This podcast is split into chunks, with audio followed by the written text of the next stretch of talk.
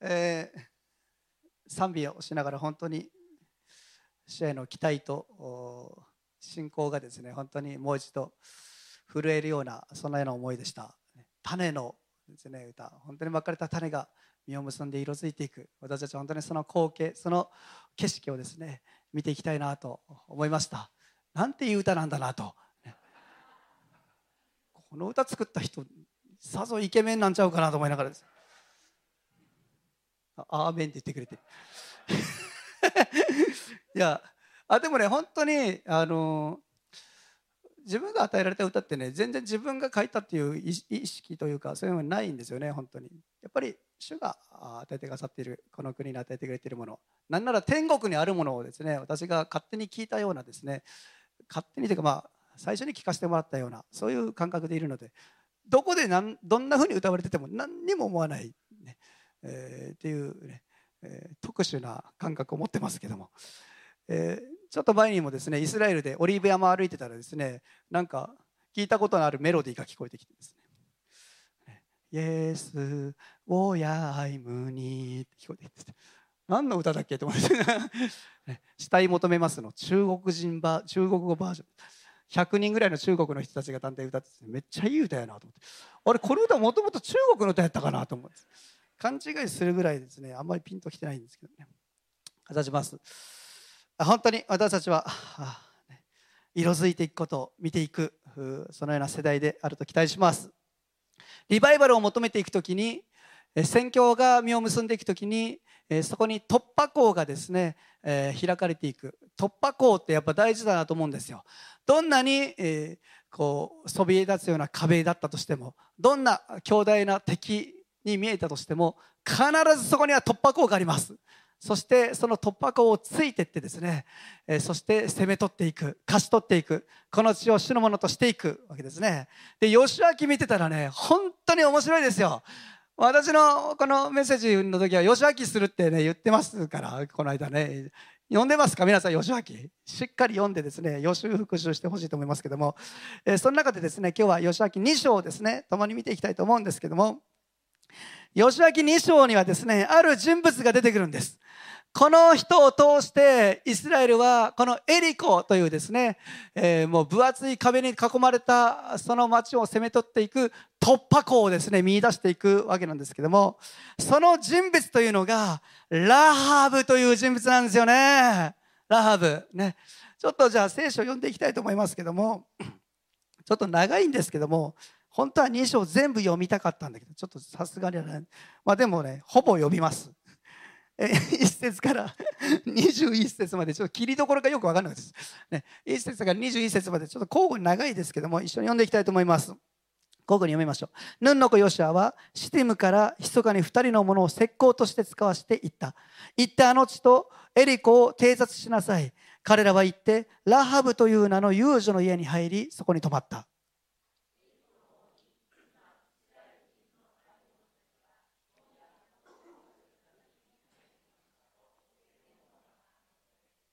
エリコの王はラハブのところに人をやっていった。あなたのところに来て、あなたの家に入った者たちを連れ出しなさい。その者たちはこの地のすべてを探るために来たのだから。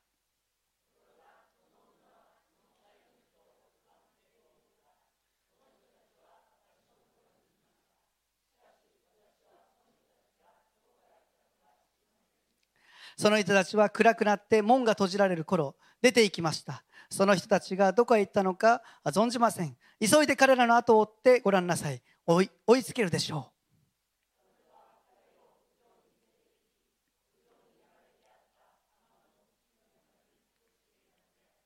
彼らはその人たちの後を追ってヨルダン川の道を渡し場へ向かった。彼らが後を追って出ていくと、門はすぐに閉じられた。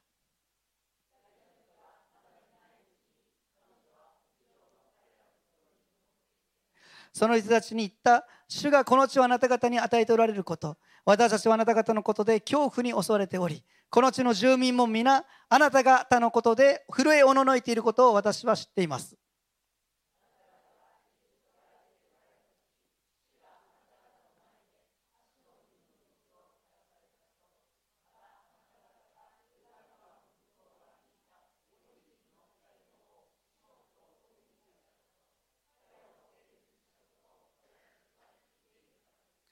私たちはそれを聞いたとき、あなた方のために心がしなえて、もう誰にも勇気がなくなってしまいました。あなた方の神、主は上は天、下は地において神であられるからです。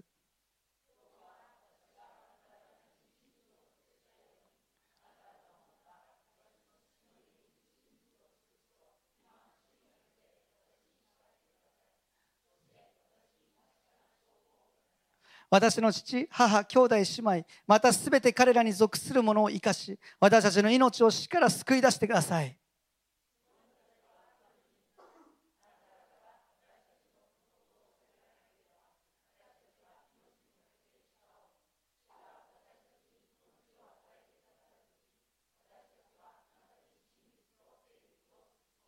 そこでラハブは綱で彼らを窓から吊り下ろした。彼女の家は城壁の中で建て込まれていて、彼女はその城壁の中に住んでいたからである。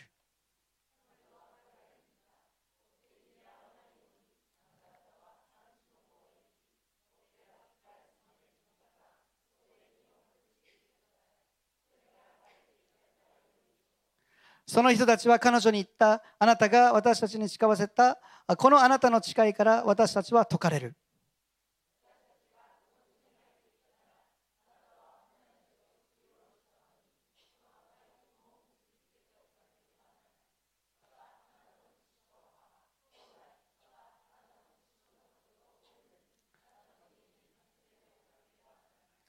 あなたの家の戸口から外へ出るものがあれば、その血はその者自身の頭部に帰する。私たちは誓いから解かれる。しかし、あなたと一緒に家の中にいる者に手をかけるなら、その血は私たちの頭部に帰する。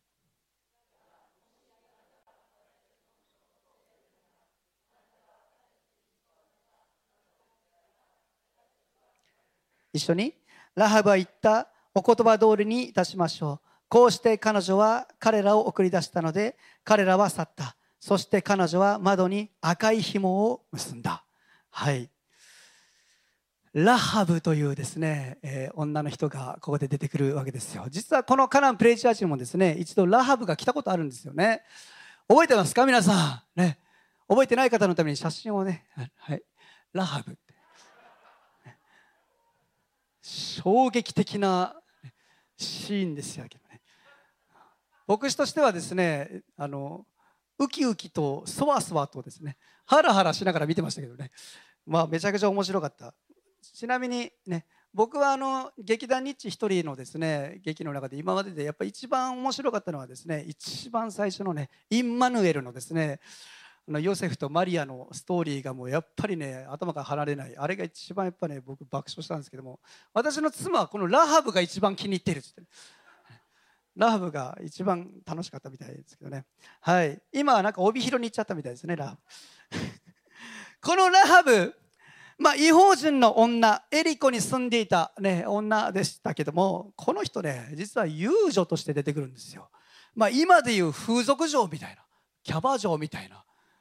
どうですかね。まあ、売春婦とも訳されている訳もあるそうですけども、アウトでしょう、どっちかというとセーフではないんですよ。アウトなはずの女性なんですけども、この人ね、信仰の人として新約にも数回出てくるぐらいの人なんですよね。なんで何が起こったのかって話なんですけども、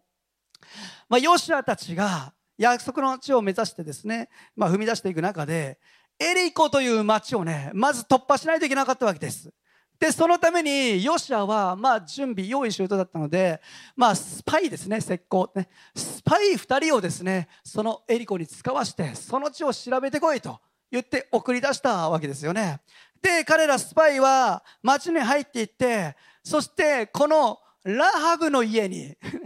遊女であるラハビの家に入って、そこに泊まることを選ぶわけです。なんでそんなこと、そんなとこ選んだのかといったらですね、これ理由があるわけですよね。一つ目の理由としては、よそ者が入っても怪しまれない、そういう場所はね。っていうことですね。まあ、実際怪し、怪しまれちゃったんですけどね、この後ね。だから、この目的はちょっと失敗に終わるんですけども。で、もう一つあるわけですよ。情報収集としてね、もってこいの場所なんですよね。そういうところってね、やっぱいろんな人たちが集まるから、お客さん通してね、いろんな話が入ってくるわけですよ。だからそういう人たちってね、まあ、お酒飲んだりとかしながらですね、ぶこうね、ぶっちゃけ話の話聞いたりとかしてますから、めちゃくちゃ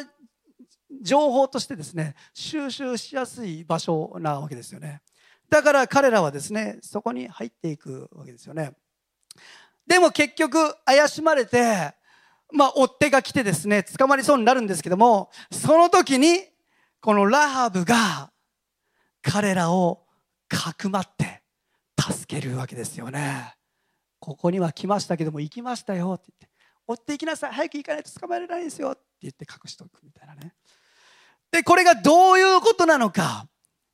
この敵国のスパイを助けるというのは皆さんどうですか？バレたら自国への裏切りとして必ず殺されます。殺されるでしょう。そんなスパイを助けてるわけですから。つまりね、ラハブは命がけでイスラエルのそのスパイを助けてイスラエルに組みすることを選んでいく選んだわけですよね。みっつのことを分かち合っていきたいと思います。まずひとつめに、有力な情報っていうことですね。イスラエルのスパイたちは超有力な情報をこのラハブの家で得るわけです。それは何かといったら、エリコの人たちがイスラエルを恐れていることだったんですよね。まあ、ラハブもこのね情報を入ってきますから、いろんなイスラエルあそのエリコの人たちが来てですね、その人たちの声を聞くわけですから、分かっているわけですよ。エリコの人たちがねめちゃくちゃ怖がってた。きっとやばいよ、エリコ多分イスラエル攻められると思うぞ、やばいよやばいよっていう男の人たちの声をいっぱい聞いてたでしょうね。キャバクラとしてですねこう働きながらですね、そうなのそうなのと言いながらですね、もうみんなやばいって絶対やばいってって言いながら多分彼女のとこ来たんでしょう。そういう話を彼女は聞いてたから、だからエリコの人たちがどれだけイスラエルを恐れていたかということが分かってたんですね。皆さんこれはねめちゃくちゃ大事な情報なんですよ、イスラエルとしてはね。実はこの時のよんじゅうねんまえ、同じようにモーセがカナンの地をスパイカナンの地を偵察するためにですね、このチームを送ってスパイのチームを送ってですねカナンの地を探らせたことがありました。覚えてますか皆さん。その時じゅうににん送ったんです。でもじゅうににん帰ってきてどういう話を得たかって言ったらですね、彼らのうちのじゅうにんはいや無理ですと、あのうちの住民はでかくて強くて穴くじ巨人みたいやし無理や、絶対無理です、いい土地だったけど無理ですって言ったの。ヨシュアとカレブだけがいや行けば行けるでしょう、必ずそれができるから言ったんですよ。でも結局じゅうにんが無理って言ったから、彼らはよんじゅうねんかん荒野を旅することになったんですよね。あの時の情報ってどんな情報かって言ったら、自分たちが外側から見ただけの情報なんですよ。でうわでけえ民だ、強そうだ、無理だって言って終わったの。でもこの時は違うわけですよね。この情報はどっから得たんですか？外側じゃないの、内側入ってって得た情報なんですよ。その地の住民から、その人たちから受け取った情報なんですよね。だから有力だったんですよね。元カネボウの会長さんだったね、三谷さんっていう人がいてですね、私この話したことあるかもしれないですけども、この人すごいやり手でですね、カネボウの売り上げをじゅうおくからよんひゃくおく超えるまで成長させた人物なんですよ。もうやばいでしょ、もう何倍増やしてんねんっていうぐらいですね、ものすごい人物で、元会長さんでね、伝説的な会長さんですね、カナボの中ではね。でこの人ねクリスチャンになるんですよ。でいろんなところで講演するんですけども、私何回か昔ねそのビジネスマンの集まりに何か行ってたことあって、にじゅうだいの頃ね、でなぜか行って賛美いっきょくと中島みゆきの「糸」を歌ってですね毎月行ってたんですけども、その時にいっかい三谷さんがですね講師で来て、ね、その講演してた時あったの。でその話をしててねめちゃくちゃ面白いなと思って聞いてたんですけども、三谷さんがクリスチャンになってからあのめっちゃびっくりしたことがある一つ、めちゃくちゃ驚いたことがあるって言ってたんですね。で何にびっくりしてたかって言ったら、まあカネボウとかねこういう商品をね開発してこう売っていく、そういうし、ね、会社の人たちって何するかって言ったらね、結局ね消費者側のことを徹底的に調べるんだって。今どういうことに家庭で必要を感じてるかとかね、みんな主婦たちはどういうものにこう必要を持ってるか困ってるかとかね、もういろんなアンケートだったり調査したりとかして、徹底的にその消費者側の必要だったり困っていることを調べ尽くすんだって。でその上でこういう商品だったら絶対あの人たちに必要だろうという商品を開発していって、そして売っていく、それがね彼らのやり方なんですって。でそれが当たり前だったらもうそのそっち調べんと意味ないでしょっていうね。でもクリスチャンになってね、教会入ってめちゃくちゃびっくりしたことがあったと。何がびっくりしたかって言ったらですね、 いちパーセント のクリスチャンが きゅうじゅうきゅうパーセント のことを全く調べようとせず、全く関心も持たず いちパーセント の中であっちが違うこっちが違うとかですね、ああだこうだ、ね、あれ何派か何派かとか言ってるのを見てめっちゃびっくりしたんだって。何してんのと、そっちちゃうでしょと、そっちどうでもいいでしょ、いやどうでもいいくはないんですけども、そっちよりこっちを調べんとって言ってめっちゃびっくりしてた。でそのことを講演で言ってたんですよ。そこ調べてください、 きゅうじゅうきゅうパーセント の声を聞いてくださいって。私ねその話聞いた時にね、あ確かにそうだな、そうだよと、クリスチャンの方から見てねどんな風にとか、それってねあんまり基準になんないな。福音を述べ伝えていくとき、その福音に対して福音を聞いてない人たちがどういう関心を持っていくのか、なんでその人たちにそれが必要なのかっていうのを聞かないと、調べないとわからないわけですよね。その地を獲得する上で本当に大切なのは、自分たちの主観よりもその地に住む人たちの情報です。その地に住む人たちがなぜ苦しんでいるのか、何に困っているのか、なんで行き詰まっているのか、私たちはそれを調べて、彼らが何を考え、なぜ福音が必要なのかというところに、そこに風の穴を開けていく、突破口を見出していく。皆さん、それがね、宣教においてはね、絶対に必要不可欠な要素なわけですよね。イスラエルのこのスパイたちはね、敵のその地においてその住民の情報を得たわけですよ。彼らはめっちゃ怖がってるんじゃん。イスラエルのことめちゃくちゃ恐れてるじゃん。彼らのモチベーションが下がっていて、心がしなえて、その情報をですね、得て帰ることができたってことですね。二つ目に、その中でラハブの信仰が光っていくんですけども、ラハブの信仰、二つ目。ラハブという人物。この人は遊女として書かれている人物ですけども、実際にまあ遊女の仕事をしてたから、ね、風俗嬢というか、ね、だから良くない生活をしていたかもしれません。しかしそんなラハブがね、信仰の人として聖書に出てくるわけですよ。えー、ヘブル人の手紙ちょっと読みましょうか。ヘブル人の手紙のじゅういっ章、はい、ヘブル人の手紙のじゅういっ章にはですね、たくさんの信仰の人たちが出てくるわけですよ。アブラハムとかですね、もう本当に信仰。その中で最後にですね、ラハブも出てくるわけですよね。ちょっと読みましょうか、皆さんでさん、はい、信仰によって遊女ラハブは偵察に来た人たちを穏やかに受け入れたので、不従順な人たちと一緒に滅びることを免れました。信仰によってラハブはって書いてるんですよね。なぜ彼女が信仰の人として書かれているのか、イスラエルのスパイを助けたからか、もちろんそうだけども、それだけじゃないわけですよね。彼女ははっきりと分かっていたわけです。イスラエルの神が誰なのかを。彼女の信仰告白とも止めれる言葉がですね、ここに書かれているんですけども、じゅういっ節読みますね。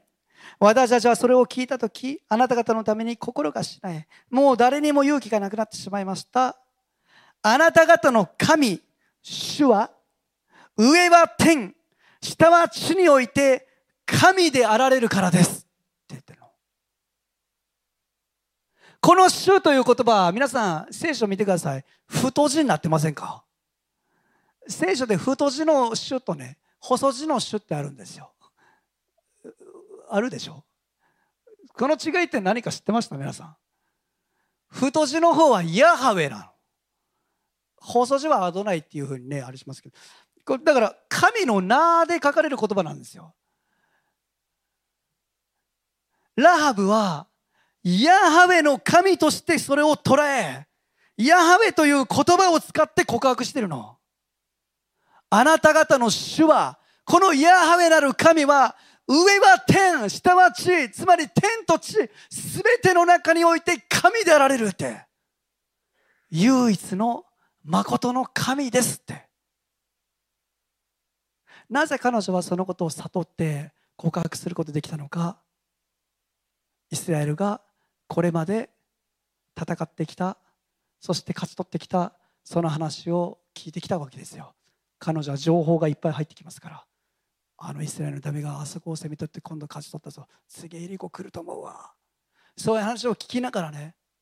彼女はね、ああおそらくあのイスラエルの神が本当の神なんだなって、あのイスラエルの神は誠の神なんだなって悟ったんですよ。だから彼女はね、主は上は天、下は地において神であられるって、この信仰をね持つことができたんですよね。そしてその信仰が彼女を突き動かして危険を冒しても彼らを助けさせたわけですよね。信仰というのは皆さん、神が何者なのかということをはっきりと理解することです。そしてその神に勝るものはないって認めることです。アメン。そしてその神のために自分にできることを行動で起こしていくことが皆さん信仰なんですよ。信仰において一番大切なのは神が何者なのかということをちゃんと理解することなの。それをちゃんと理解しているならば私たちは恐れることはありません。どんな状況が、どんな逆境の中にいたとしても、壁にぶつかったとしても、神が誰なのかということを分かっていたら私たちは突き進んでいくことができるんですね。彼女は、もう一度言います、エリコの中にいた違法の民の一人です。エリコにいながらイスラエルの神についたものです。エリコにいながらイスラエルの神の側に立った人だ、人なんですよ。世のただの中で、世の中の真っただ中で神にくるみくみするものだったの。皆さん、このスタイルというかね、この形はね、私たち世に使わされている者たちにとって本当にモデルというか重要な信仰のモデルだな、スタイルだなって思いも思いませんか？世の中にあって誰の側に立っているのか、そのただ中にあって誰の側についているのか。ラハブは、周りはみんな違法の中にあったけども、彼女は信仰はイスラエルの神についていたってことなんですよね。だから突破口になっていったの。その中にあって神を認めていたから突破口になっていた。みっつめ、そのラハブはイスラエルの民を助けますけども、そのラハブに対してですね、報いというか助ける約束が与えられたんですね。イスラエルがエリコを落としていくときに、ラハブとその家族たちだけは助かる、そのことを約束されるんです。そのために約束をするときにですね、印となったもの、それが赤い紐なんですね。みっつめ、赤い紐、これがラハブに対するイスラエルのスパイたちが指示した印でした。これを門につけときなさいって。その門に赤い紐がついてるならば、その家は助けられるように私たちはするっていう。ね、門に赤い紐なんですよ。で、これが印となって、エリコに対する災いの時にも、それが災いが通り過ぎていくようになった、ね、それが免れるようになっていった。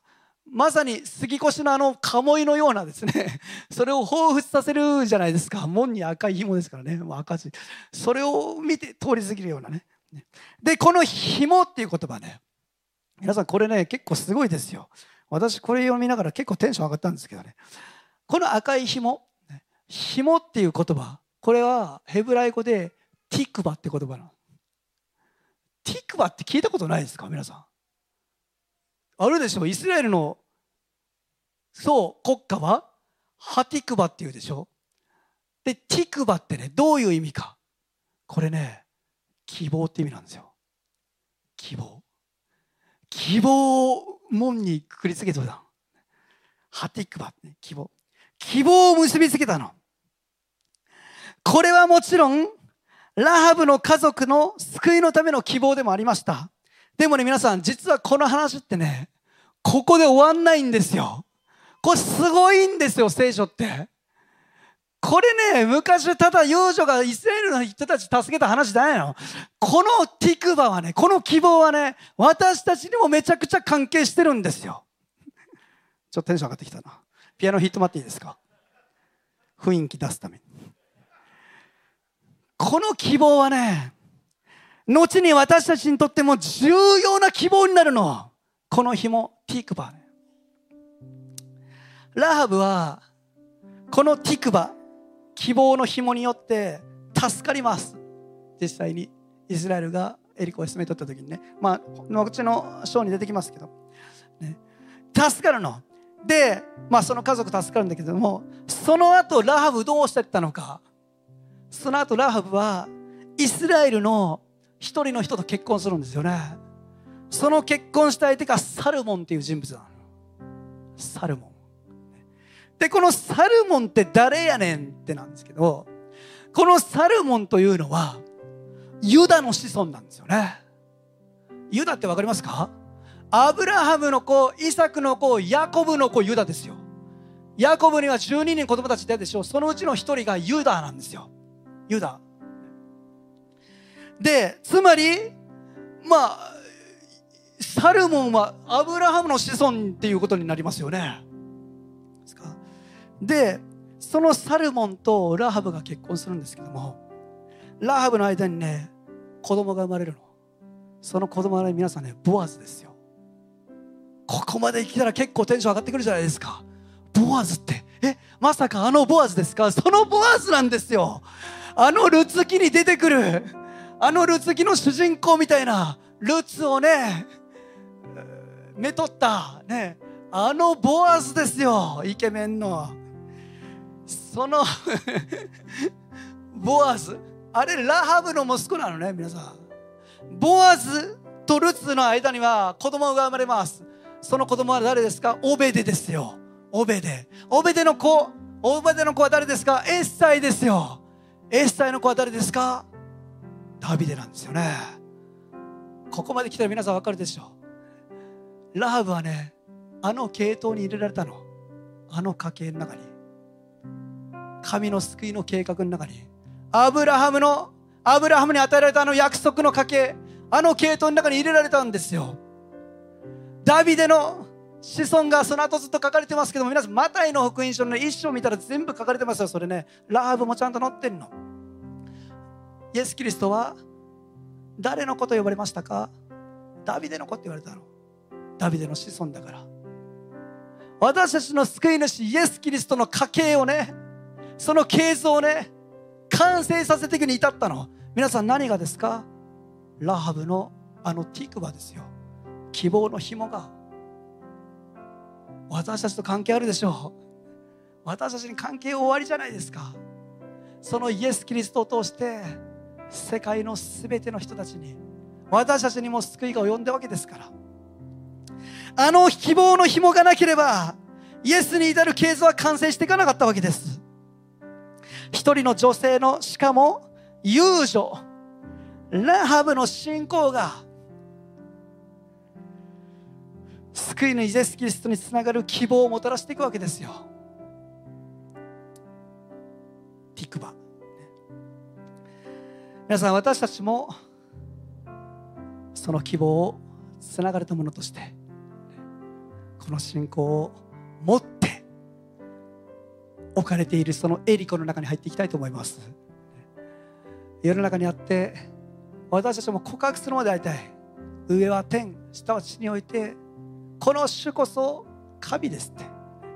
この主こそ神ですって、他にはいない、あなたの他にはない、この方こそ神です、救いですって。それがね、突破口になってきますよ。そこから私たちはこの地を勝ち取っていく突破口を見出し、そしてこの地を神の国と神のものとしていくことができます。一緒に告白しましょうか。主は、上は天、下は地において神であられる。皆さんで言いましょう。主は、上は天で神であられる。もう一度、主は、上は天、下は地において神であられる。ラハブが持っていたその信仰、その信仰は突破口になっていき、希望から希望をつないでいきました。私たちもどこにあってもですね、神を神としていく、その生き方をしていきたいと思います。今置かれている場所、その場所は偶然ではありません。そこにあなたという突破口が置かれて、そして神様はそこをあなたという突破口を通して勝ち取ろうとしています。この境町もそうですけども、私はそのことを受け取って、ラハブのように命をある意味でかけるような思いでですね、そこに入ってきて、そして主のなされる御業を一緒に見ていきたいと思います。一言お祈りします。天のお父さん、感謝します。神様の憐れみと計画は私たちの思いをはるかに超えたものでした。エリコの中にいた、その城壁の中に包んでいた一人の友情を通して、それを通してあなたはイスラエルの民に勝利をもたらしただけではなく、そこで生き残ったラハブはイエス・キリストの形像を完成させていくダビデの子としてのその形像の中にも入れられていく、その恵みを預かってきました。これはなんと驚くべきことでしょうか。異邦人の、しかも遊女だったラハブがイエス・キリストの系図の中に入れられていくというのは、神様あなたの計画はなんと大きいでしょうか。あなたの恵みはなんと高いでしょうか。どうぞ私たちもその信仰を、その希望を受け継いだものとして、それをこの地においてあなたの御業が現れていくための突破口としていきたいと願います。どうぞ主よ、私を用いてください。私を用いてください。世の中とまた神の国の中にあって、主を本当に神の国をそこにもたらしていくための突破口として私を用いてくださいますように、私のその私にその信仰を与えてくださいますように、どうぞ導いてください。そしてどんな時も主を、あなたを否定することがないように、上は天、下は地において主こそ神であると私たちが大胆に告白し続けることができますように、どうぞ導いてください。感謝します。イエス様の御名によってお願いします。アメン。